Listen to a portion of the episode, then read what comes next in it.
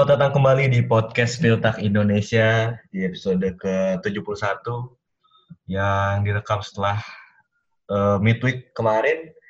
Dan hari ini masih bersama gue Gerhan dan juga seperti biasa ada Reja. Ya. Yuk, apa kabar semuanya? Dan Adrian. Dri. Oi, Ger. Mantap, mantap. Gimana ini? Sedih ya, Dri? Ah, bete gue. Jadi minggu tengah minggu kemarin kan ada sebuah pertandingan akbar yang mungkin ditonton oleh semua pencinta sepak bola di dunia ya. Dan menyita perhatian, tapi sayangnya di pertandingan kali ini harus membuat apa ya? Lagi-lagi image Bundesliga tuh tercoreng. Ini tercoreng. Karena di dari klasiker kemarin Bayern Munchen lagi-lagi menang kan melawan Dortmund dan banyak orang yang mulai udah pesimis gitu kan terhadap Bundesliga. Jadi kayaknya di Bundesliga musim ini udah pasti yang menang Bayern Munchen. Nah, tapi sebelum kita ngomongin gimana ke depannya kan mungkin apakah ini perebutan gelar udah berakhir di sini aja atau enggak. Mending kita ngomongin ini dulu. Apa jalannya pertandingan kemarin sebenarnya sih menurut gue pertandingannya cukup menyajikan imbang lah ya sebenarnya. Cuman karena satu gol Kimis itu menurut gue yang jadi pembeda dan itu gimana menurut kalian? Si Kimmich golin terus juga Burki juga di satu sisi agak caur. Tangannya kan? lemes ya? Iya. Ini sebenarnya kan pertandingannya benar-benar imbang lah. Kalau kalau lihat dari awal sampai akhir benar-benar uh, kalau lu lihat Bayern juga nggak terlalu mendominasi clear cut chance-nya juga nggak nggak terlalu banyak. Cuman sekali lagi kalau di pertandingan yang ketat big match kayak gini kan akhirnya momen-momen decisif yang membedakan. Nah momen decisifnya tuh kemarin ketika Joshua Kimmich sangat pintar gitu untuk melakukan paloneto Sedangkan Roman Burki jadi sosok ininya nih sosok antagonisnya iya. karena dia tang tangannya lemes nggak tahu kenapa padahal udah kena bolanya kan. Udah kena ya. Yang se sebenarnya kalau misalnya uh, lu lihat kalau misalnya Burki nggak nggak kena nggak kena bola tangannya itu bakal jadi gol yang sangat indah lah dianggapnya. Cuman karena Burki bisa menyentuh sedikit bolanya itu jadi kesannya kayak salah Burki padahal di sisi lain emang Jasa Kimiknya brilian banget sih kemarin gol. Hmm. Gimana, Tri? Aduh, bener sih. Uh, pertandingan ini sebenarnya menyuguhkan apa ya? Ibaratnya bumbu-bumbu big match lah. Pertandingan berjalan ketat, gak ada satu tim yang benar-benar mendominasi. Cuman yang jadi perbedaan sih menurut gue selain ya statistik bisa dilihat sendiri ya. Apa hmm. mentalnya sih kalau menurut gue. Bayern tuh kan 30 detik pertama Halan udah mau ngegolin kan. Hmm. Tapi sehabis itu benar-benar gue nggak ngitung Dortmund ada peluang yang benar-benar membahayakan gitu. Nah sementara Bayern tuh bisa apa ya bisa membuat serangan-serangannya tuh lebih rapi lagi ketika diserang juga bisa bertahan dengan baik. Sementara Dortmund sering kali udah mau counter, eh di kotak penalti berani salah ngumpan lah, malah atau misalkan Dahut sok-sokan coba dari luar kotak lah. Jadi ya emang kalau gue bisa bilang sih pertandingan, pertandingan ini menjelaskan juga memang beda kelas sih.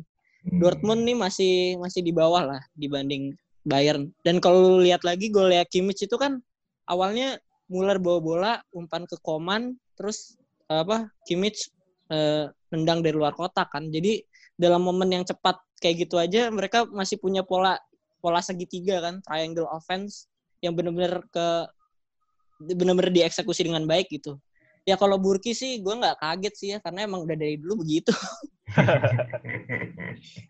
tapi kalau dari secara taktik nih kemarin kayak gue lihat emang si Dortmund sendiri tuh agak sulit mengembangkan permainan terutama di final third hmm. Bayern sih ya kan berarti apakah yeah. si Hansi Flick melakukan apa ya, pendekatan yang benar gitu karena sebelumnya kan Guerrero on fire, terus Brand juga on fire, bahkan Sancho yang pertandingan sebelumnya yang main yang gak banyak kalau nggak salah juga hmm. kemarin dimatiin juga kan walaupun udah masuknya di babak kedua itu menurut gue gimana? Kalau menurut gue ngeri banget itu emang... Sebenarnya babak iya pertama tadi dalam banget ya, Tri. Iya. Cuman kayaknya ini jadi paradoks deh. Kalau main tiga back, tiga empat tiga gitu emang udah dirancang kalau yang main formasi itu tuh harus menguasai pertandingan kan. Hmm. Sementara kemarin Hakimi benar-benar dikantongin Alfonso Davis nih. Aduh, emang jago banget dah. jago iya, banget bener, parah sih. Alfonso Davis kemarin dapat sorotan. Iya, jadi benar-benar uh, selain juga dari lini tengah kan Dortmund apa permainannya tuh nyawanya tuh ada di wing back mereka di Guerrero dan Hakimi sementara itu benar-benar nggak kelihatan kemarin karena Guerrero dan Hakimi nggak bisa leluasa kayak pertandingan lawan Wolfsburg atau lawan Schalke karena ini lawannya Bayern dan nggak bisa semena-mena ibaratnya nyerang terus mereka harus hmm. selalu ngebantuin Hummels, Piszczek dan Akanji kan buat bertahan jadi nggak bisa sefleksibel itu juga dan ya itu tadi sering buat kesalahan-kesalahan di pas lagi nyerangnya sih. Iya. Yeah, kalau gue sih nyatat ada tiga lah, Ger. Seenggaknya uh, hal yang jadi faktor kunci kemenangan Bayern. Yang pertama, kan Favre udah jelas banget dia pengen main direct, pengen main cepet, ngandelin Halan, Hakimi, Guerrero, Brand di depan. Cuman kemarin recovery ball-nya si Bayern Munchen bagus banget sih. Apalagi uh, mereka udah nemu buat ngatasin lambatnya Boateng kemarin uh, beberapa kali Alfonso Davis tuh yang Halan udah hampir satu lawan satu yeah, kiper Alfonso Davis track back ke belakang gitu itu itu cepet banget kan uh, jadi uh, mereka gagal ngeksploitasi itu walaupun ada beberapa momen sebenarnya kayak yang pas Dylan Brand udah di kanan lepas dia harusnya bisa crossing tapi crossingnya malah ngawur ya kan? Hmm. jadi emang lagi-lagi kualitas si pemainnya. Terus yang kedua menurut gua uh, duetnya Delan, Delani sama si Daud ini terlalu bekerja terlalu banyak lah. Jadi mereka kurang dapat bantuan walaupun gua rasa dua-duanya juga nggak main begitu jelek tapi uh, seenggaknya ketika masuknya Emre Can di babak kedua akhirnya uh, Bayern nggak terlalu banyak dapat bola di depan kotak penalti. Kan sebenarnya off the ball dan uh, link up play-nya Bayern tuh udah gila banget kan. Pavard di kanan, kirinya Alfonso Davis. Mereka momen-momen untuk masuk ke dalamnya juga bagus-bagus banget. Makanya butuh seorang untuk break up link up itu. Nah, akhirnya babak kedua mereka main sama Emre Can dan gua rasa uh, cukup berhasil babak kedua. Cuman faktor terakhir yang bikin Bayern menang menurut gua sekali lagi Favre. Ini kita bisa lihat kualitasnya Favre di pertandingan ini. Kenapa? Karena dia nggak bikin perubahan taktik yang jelas. Gua gua nyalain dia main 3-4-3 karena 3-4-3 udah terbukti manjur buat Dortmund. Cuman ketika lu udah tertinggal harusnya lu punya plan B dan Favre nggak ngerubah sama sekali uh, pertandingan selama eh nggak sama sekali merubah formasi selama 80 menit. Dia cuma ngeganti Brand untuk apa Brand dengan Sancho, Delaney sama Chan, terus Halan cedera diganti Giovanni Reina, dia akhirnya baru ganti formasi di menit 80 ketika masukin Mario Götze telat ganti Lukas Piszczek dan gue rasa itu sekali lagi sangat telat dan ini menunjukkan kalau Favre bukan pelatih yang capable buat pertandingan-pertandingan besar kayak gini menurut gue. Ya, Dan juga ini ada satu lagi sih yang gue sorotin dari pertandingan kemarin itu mungkin layak untuk didiskusikan. Ada insiden Boateng sepertinya ah. terkena terkena bola di tangan kan. Bolanya siapa Halan ya? Halan iya. itu tangannya Boateng. Cuman itu kenapa nggak ada instruksi dari VAR untuk mereview gitu kan? Gue agak bingung sih kemarin.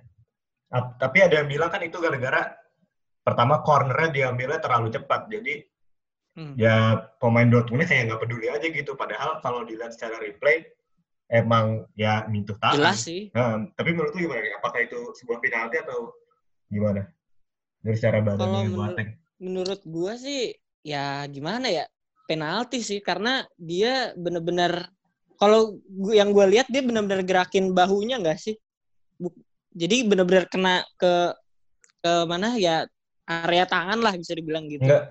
cuman oh, tadi yeah. gue tadi gue ngelihat ada apa ya analisis menarik sih jadi di ESPN FC itu lupa gue siapa yang bilang di Fox Sport tadi ada jadi dia menyoroti kalau misalnya kejadian itu ada di Bayern Munchen, Bayern Munchen itu semua pemainnya pasti bakal protes wasit gitu. Hmm. Maupun itu corner atau apa pun pasti pertama kali benar-benar apa ibaratnya apa mengasih sinyal bahwa harus dicek VAR lah gitu. Sedangkan Dortmund malah kelihatan naif banget pengen buru-buru corner kick dan benar-benar nggak ada ibaratnya pemain yang angkat tangan biar biar apa ya ada sinyal bahwa itu penalti tapi nggak sama sekali. Jadi menurut gue juga Alan bahkan wow, ya? Iya, bahkan dia malah kesel sendiri sih Alan. yang lainnya udah siap-siap corner kick. Nah, di situlah katanya ini analisisnya bilangnya sih itulah yang bedain mental Dortmund Yeah. dan Bayern Munchen. Yang satu bener-bener pengen ibaratnya ibaratnya kan kalau menang itu menghalalkan segala cara lah dalam tanda Iya. gitu ya. Kalau Dortmund tuh pengen aja terus main aja gitu. Itu kan udah berbeda ya approach dari pertandingannya sendiri. Apalagi Hmm. penalti kan pasti eh, peluang untuk menjadi golnya jauh lebih besar daripada hanya sekadar corner kick gitu. Kalau gue sih sebenarnya ada dua ada dua kemungkinan Ger. Karena yang pertama tadi corner kick terlalu diambil diambil terlalu cepat. Jadi kan kalau misalnya bola udah main lagi nggak bisa diambil VAR. Satu-satunya yang bisa diambil VAR tuh kalau misalnya eh, miss identity doang. Jadi dia, dia bisa diambil Hmm. VAR walaupun udah jalan. Yang kedua menurut gue sebenarnya kalau nggak salah tuh ada ada peraturan yang bilang kalau pemain lagi di bawah eh, situasinya dia nggak nggak handsball hitungannya. Jadi kemarin salah satu Hmm. momennya kan sebelum di syuting itu kan Boateng kepleset. Nah jadi dia Pleset. Om, nah momennya lagi di bawah dan katanya kalau pemain lagi di bawah melakukan sliding atau apa kalau bisa kena tangan tuh nggak nggak handsball. Makanya lu sering lihat kan di Premier League walaupun Ya. eh, tangannya di atas dia posisinya lagi sliding tetap nggak nggak handsball. Hmm. Cuma cuma kan yang menjadi mungkin mengganggu orang-orang itu kalau nggak ada tangannya dia itu bola bisa masuk ke gawang gitu loh. Kalau emang tangannya di sini gitu kan, tangannya di sini, di dada atau mendekat ke badan ya nggak apa-apa. Cuma ini tangannya tuh di di mana ya maksudnya jauh dari Iya, iya. badannya gitu ya kan. Cuma Emang Nah, ngeblok makanya satu-satunya yang bisa ngejawab cuma itu doang sih menurut gua. iya Karena makanya. posisinya Boateng lagi lagi lagi jatuh. Jadi kalau rule of the game kayak gitu ya ya harus Hmm. ditaati gitu. Walaupun kalau misalnya itu pun penalti gua terima karena emang beneran Nah, handsball. Iya, Hmm. iya, iya. Dan ini sih, gue juga setuju Dri sama lu yang bilang tadi, sama analisis yang siapa, ESPN FC ya. Gue juga pernah denger interviewnya siapa waktu itu, Gary Neville sama Carragher kalau salah. Ngobrol, jadi emang eh, kalau setiap dulu tuh Liverpool versus MU gitu, setiap derby itu emang siapa yang menguasai wasit, maksudnya paling mengintimidasi wasit itu mereka yang paling punya peluang untuk mempengaruhi jalan Iya, pertandingan bener lah. gitu. Jadi dari awal emang kalau lu ingin menang gitu, ya lu sebisa mungkin ya mengontrol dalam tanda kutip mengontrol wasit ya walaupun ya eh, si pemain Dortmund ini bisa dibilang juga pemain-pemain muda ya, jadi nggak punya mental itu kalau pemain Bayern kan kita lihat sendiri Lewandowski, Boateng, terus Thiago. Ya lu, lu lihat aja lah ya. pas momen ini, pas momennya Lewandowski didorong sama Nah iya itu itu itu ya kan langsung protes kan padahal menurut gue itu juga eh, kalau misalnya dibilang penalti juga enggak sih masih Hmm. terlalu soft kalau untuk jadi penalti Iya benar benar benar. Ya jadi emang faktor mentalnya Bayern udah emang ya mental juara tujuh kali berturut-turut ya wajar lah gitu. Dan juga ini yang makin menjadi eh, sorotan orang-orang kan Bayern setelah menang dari Klassiker ini langsung unggul 7 poin dari posisi kedua yaitu Dortmund. Dan yang lebih memperparahnya adalah saingan-saingannya Dortmund nih. RBL, terus Leverkusen, Gladbach itu tiga-tiganya nggak ada yang mendapatkan poin tiga poin dari pertandingan kemarin juga dan seolah-olah ya semesta lagi-lagi memberikan jalan yang mudah bagi Bayern nih gitu kan. Nah, apakah ini sudah menjadi tanda gitu? Apakah Bundesliga akhirnya kembali lagi ke Bayern atau emang secara hitung-hitungan mungkin ya masih jauh sih, cuma tujuh poin kan. Cuman gimana nih? Apakah emang udah berakhir di sini aja? masih optimis nanti gua sih enggak sih. Tapi tapi sebenarnya Soalnya ya gimana gimana? soalnya gue baca Mas Hummels setelah pertandingan dari Klasikar kemarin sih udah bilang kayak kayaknya yang tim-tim selain Bayern yang di empat besar sih ya memang sudah sudah melupakan eh, gelar juara lah gitu. Mereka Hmm. lebih fokus untuk mengamankan zona Liga Champions sih. Jadi kalau mau dibilang gelar eh, juara Bundesliga udah 100% sih belum. Cuman bener-bener a- ada kemungkinan yang sangat besar Bayern juara lagi. Hmm. kalau menurut gue eh, cuman keajaiban lah yang bisa menghalangi Bayern buat juara sih. Benar sekali. Eh, eh, jadi gini aja maksudnya tujuh poin kan berarti harus berharap eh, Bayern kepleset tiga kali Iya. ya kan Eh, jadi kalaupun dia kalah dua kali tetap jadi juara makanya itu sih yang jadi beratnya kalau menurut gua Bayern masih bisa kepleset mungkin sama Leverkusen sama Gladbach karena kan uh, dua tim yang bisa ngalahin Hansi Flick uh, setelah melatih Bayern kan cuma dua tim itu kan. Jangan lupa uh, Werder Bremen. Pertama kemarin. Masih ada lawan uh, enggak, ini kan secara secara hitung-hitungan kita oh, iya, kita iya. ngomongin yang realistis karena kalau kalau Bayern dikalahin sama Bremen kan sangat tidak realistis sekarang kan. Walaupun Bremen uh, performanya udah mulai naik cuman iya performanya udah mulai naik cuman secara realistis yang bisa yang bisa menghalangi Bayern buat menang kan sejauh ini yang secara hitung-hitungan cuma Leverkusen sama Gladbach karena tipikalnya mungkin uh, banyak pemain cepat yang sekali lagi susah di cover sama Bayern. Hmm. Cuman kalau untuk akhirnya gagal juara kayaknya udah 90% lah Bayern juara. Mungkin salah satunya Hansi Flick tiba-tiba ngambek atau mungkin tiba-tiba uh, ada drama di dalam tim yang akhirnya bikin banyak kacau. Selain itu kayaknya udah hampir pasti juara sih Bayern. Iya, iya. Apalagi juga uh, saingannya kan di empat besar lima besar ini sangat tidak konsisten gitu. Kemarin RBL seri lawan Hertha, Leverkusen dibantai 4-1 lawan Wolfsburg, Gladbach juga kosong kosong lawan Werder gitu kan. Ya Bayern ya tinggal menunggu aja sih. Cuman yang jadi permasalahan mungkin jadwalnya Bayern kan mungkin makin padat ya. Setelah DFB Pokal bakal balik terus juga kita udah lihat dari apa yang terjadi di Bundesliga sejauh ini kayak si Leverkusen yang tadinya gila-gilaan terus ketika dia cuma dapat jeda tiga hari akhirnya bisa dibantai Wolfsburg ya kan? Menurut lu berpengaruh nggak nih jadwalnya? Belum lagi kalau misalkan Liga Champion balik gitu kan, nggak ada yang tahu. Berpengaruh cuman ya itu tadi itu udah bukan apa ya dari bukan kuasa kita karena udah Bayern udah teruji lah udah berkali-kali main berapa kali juga dia juga bisa rotasi pemain dengan yang kualitasnya hampir-hampir sama dengan pemain inti mereka. Jadi gue sih nggak melihat ada masalah sih. Gitu. Hmm. Gitu. Apalagi ya seperti yang kita singgung tadi, mentalitasnya beda kira sama semacam Leverkusen, Gladbach, Dortmund yeah. yang bisa angin-anginan. Yang menarik sih ini omongan-omongan para ini fans-fans Premier League nih. gue paling benci uh, kan ya udahlah akhirnya bayar lagi yang juara nih. Mungkin, mungkin hmm. kemungkinan besar. Terus gue lihat yang ini sih apa? Uh, Liverpool unggul 25 poin diprotes katanya matematikali belum juara gitu. Begitu bayar 27 poin, udahlah udah pasti bayar liga gitu kan. Tai. Eh sebenarnya bukan bukan karena 7 poinnya, Ger. Apa? Uh, Bayern kepleset, Bayern kepleset itu uh, peluangnya gede juga, cuman masalahnya yang lainnya bisa menang apa enggak di sisa Oh, benar benar benar. Sampai sekarang aja bahkan Bundesliga belum ada yang menang home lagi ya? selain tiga tiga tim itu Dortmund, Bayern sama siapa sih Hertha ya? Hertha. Sejauh ini... Hoffenheim tadi mana menang? Hoffenheim tadi mana? Oh iya benar, tadi malam banyak tuh home yang menang. Hoffenheim sama Düsseldorf juga Düsseldorf. menang. Iya Düsseldorf. Iya benar benar benar. Jadi ya pada akhirnya do, bayar lagi nih.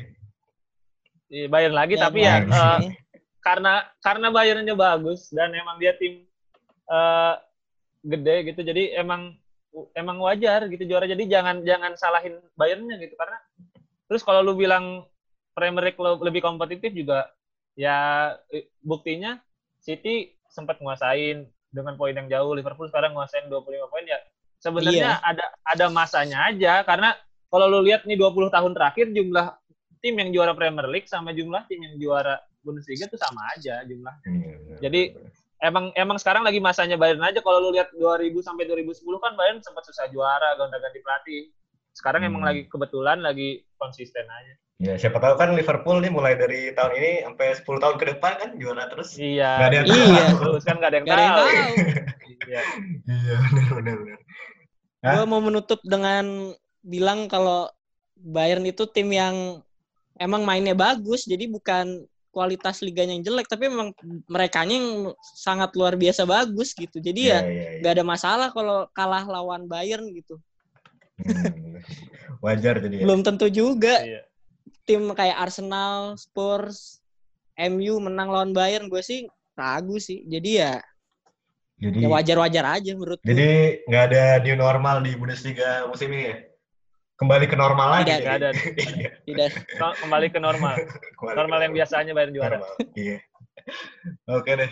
Gitu aja di episode kali ini. Gua Gerhan pamit. Gua Reza pamit.